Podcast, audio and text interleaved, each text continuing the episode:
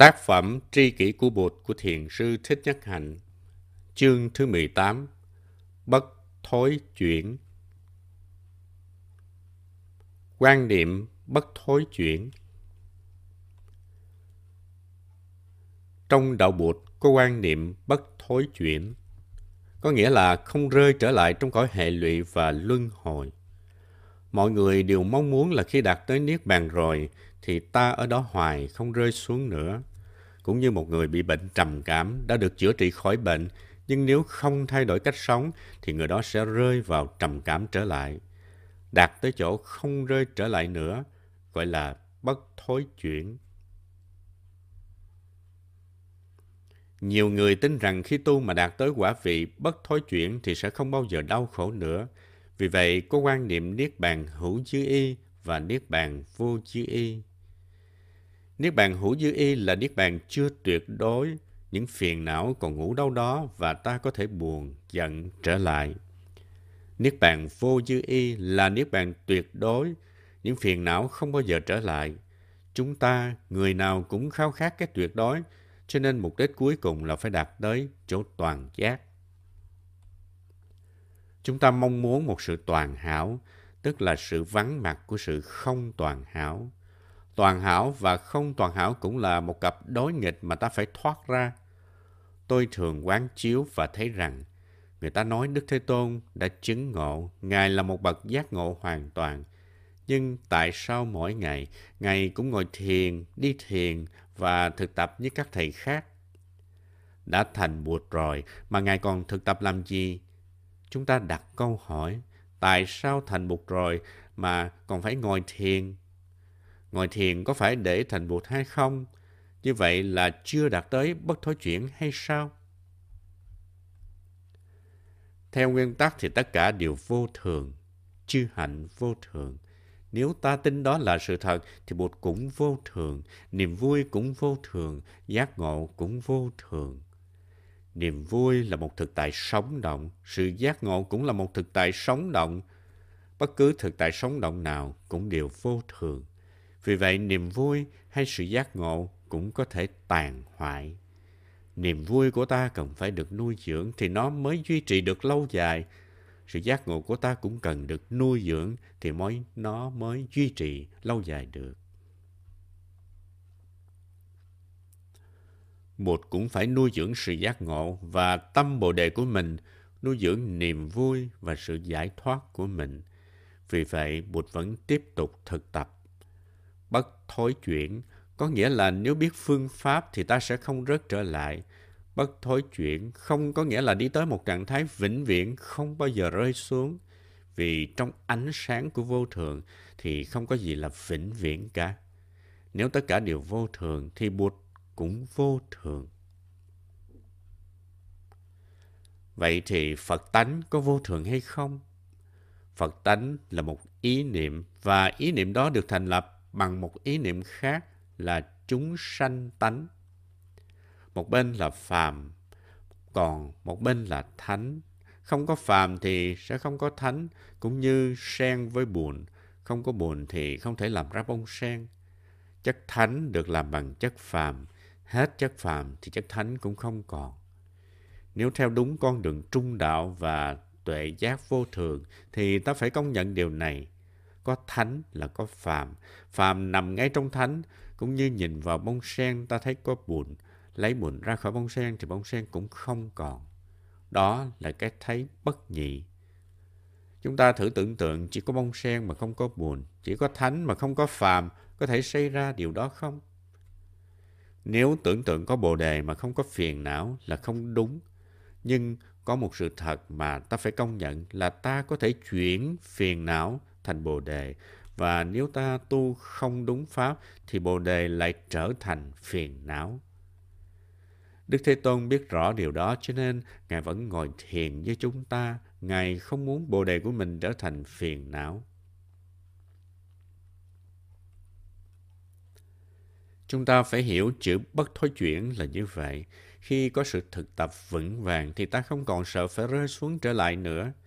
Ta phải bỏ đi sự tin tưởng ngây thơ rằng một khi đã đạt tới toàn giác rồi thì ta không cần phải làm gì nữa cả. Chất thánh chúng ta có thể chế tác được. Ta có tham lam, giận hờn, si mê, quên lãng. Nhưng nếu biết cách ta có thể chế tác niệm, định và tuệ.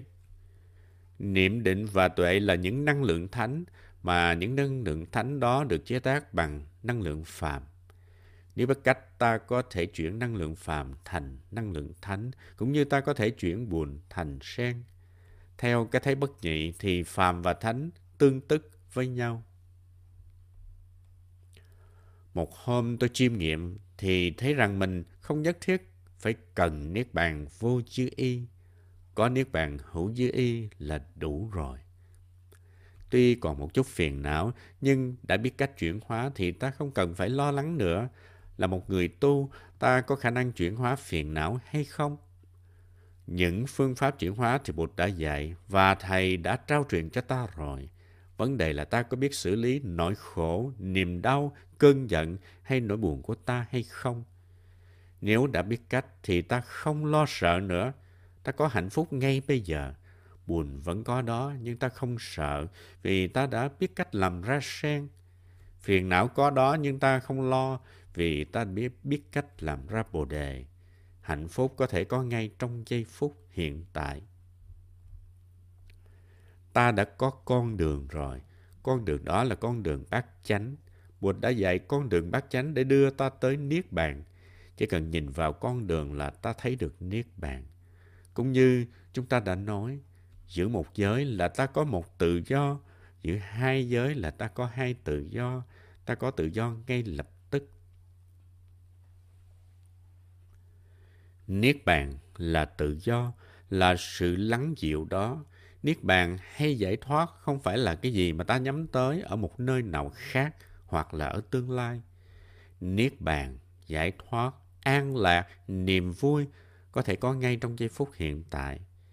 Nếu đã có con đường thì trong đời sống hàng ngày ta có thể chế tác được hỷ, lạc, hạnh phúc và tự do. Nếu đã có con đường thì ta có thể xử lý được những nỗi khổ, niềm đau, chuyển hóa khổ đau thành an lạc. Ta không cần phải đi đâu, không cần phải làm gì, tìm gì. Ta đã có tất cả trong giây phút hiện tại. Thánh và phàm cũng tương tức như mê và ngộ. Thánh được làm bằng những yếu tố không phải thánh, trong đó có phàm cũng như hoa sen được làm thành bởi các yếu tố không phải sen, trong đó có bùn. Nếu không có phạm thì không có thánh. Vì vậy cho nên nghĩ rằng sự có mặt của cái thánh là sự vắng mặt vĩnh viễn của cái phàm là một tà kiến. Cái thánh là một pháp cũng như cái phàm mà hãy nói là một pháp thì nó cũng vô thường như bất cứ một pháp nào khác. Vì vậy, bất thối chuyển không có nghĩa rằng cái thánh là cái thường còn và cái phàm là cái vô thường. Cái thánh cũng như cái an lạc lắng dịu mà nó đem tới cần được nuôi dưỡng và bảo trì bằng sự thực tập thì mới có được tình trạng không thối chuyển. Điều này giúp ta hiểu tại sao đã đạt tới toàn giác, đã thành bụt rồi mà Đức Thế Tôn vẫn thực tập thiền tọa và thiền hành mỗi ngày. Bất thối chuyển là một trạng thái chỉ có thể kéo dài được nhờ công phu thực tập. Nắm vững được pháp môn thực tập, áp dụng pháp môn trong đời sống hàng ngày và tiếp tục hành trì thì mới duy trì được tình trạng bất thối chuyển. Cũng như một khu vườn phải được chăm sóc hàng ngày mới không bị cỏ dại, gai góc xâm chiếm cỏ dại gai góc, những bông hoa tàn tượng trưng cho phiền não. Khu vườn sạch cỏ, những bông hoa mới tiếp tục có mặt tượng trưng cho bồ đề. Phải có rác mới có hoa, phải có phiền não mới có bồ đề. Phiền não là phân bón, là thức ăn cho bồ đề. Phải tìm bồ đề ngay trong phiền não. Vì vậy cho nên ta có các câu phiền não tức bồ đề và tìm niết bàn trong sinh tử. Cho nên câu nói sinh đã tận, phạm hạnh đã thành, việc cần làm đã làm, không trở lại trạng thái này nữa. Sinh dĩ tận, phạm hạnh dĩ lập, sở tác dĩ tác, bất thọ hậu hữu. Câu này cần phải xét lại. Sinh là phiền não, là chất liệu luân hồi. Nếu nghĩ rằng yếu tố này tuyệt đối không còn nữa, đã hoàn toàn tiêu diệt, thì ta rơi vào đoạn kiến, ta ra khỏi con đường trung đạo, ta bị kẹt vào ý niệm sinh diệt, có không còn mất. Phạm hạnh đã thành, đời sống người tu đã thành tựu, và việc cần làm đã làm, có nghĩa là bây giờ không cần phải làm gì nữa, không cần phải thực tập nữa, không cần phải tu nữa. Không còn trở lại tình trạng này nữa, bất thọ hậu hữu, nghĩa là không bị sinh tử luân hồi ràng buộc nữa. Ai trở lại và ai không trở lại? Có một cái ngã thường đại để trở lại hay không? Trở lại không? Theo cái thấy trung đạo thì làm gì có chuyện trở lại với không trở lại? Bởi vì thực tính của các pháp là không khứ, cũng không lai mà. Không trở lại có nghĩa là không trở lại cõi sinh tử luân hồi, mà an trú ở Niết Bàn. Nhưng Niết Bàn ở đâu? Niết Bàn có thể có ngoài sinh tử hay không? Có thể lấy Niết Bàn ra khỏi sinh tử, có thể lấy Bồ Đề ra khỏi phiền não hay không?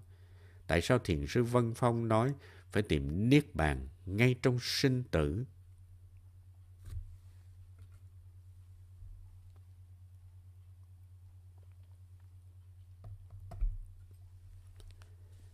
Khi Đức Thế Tôn nói có một cái gì không sinh, không hữu, không tác, không hành, Đức Thế Tôn đang nói về Niết Bàn. Nhưng Thế Tôn không có ý nói rằng Niết Bàn là một cái, nghĩa là một pháp. Nếu nó là một pháp thì Niết Bàn cũng vô thường, cũng vô ngã, cũng hữu vi. Nhưng Niết Bàn là vô vi. Vô vi thật sự không phải là một pháp. Nói vô vi là một pháp như những pháp hữu vi khác á, thì rất là nguy hiểm, có thể đưa lại những hiểu lầm rất lớn. Niết bàn cũng không phải là một pháp, một cái. Niết bàn là tính chất đích thực của tất cả các pháp. Nhìn bề ngoài, các pháp dường như có sinh, có diệt, có hữu, có vô, nhưng tiếp xúc được vào chiều sâu nhờ quán chiếu duyên khởi và trung đạo, ta thấy được tính chất đích thực của các pháp là không sinh, không diệt, không hữu, không vô và tính chất ấy là niết bàn.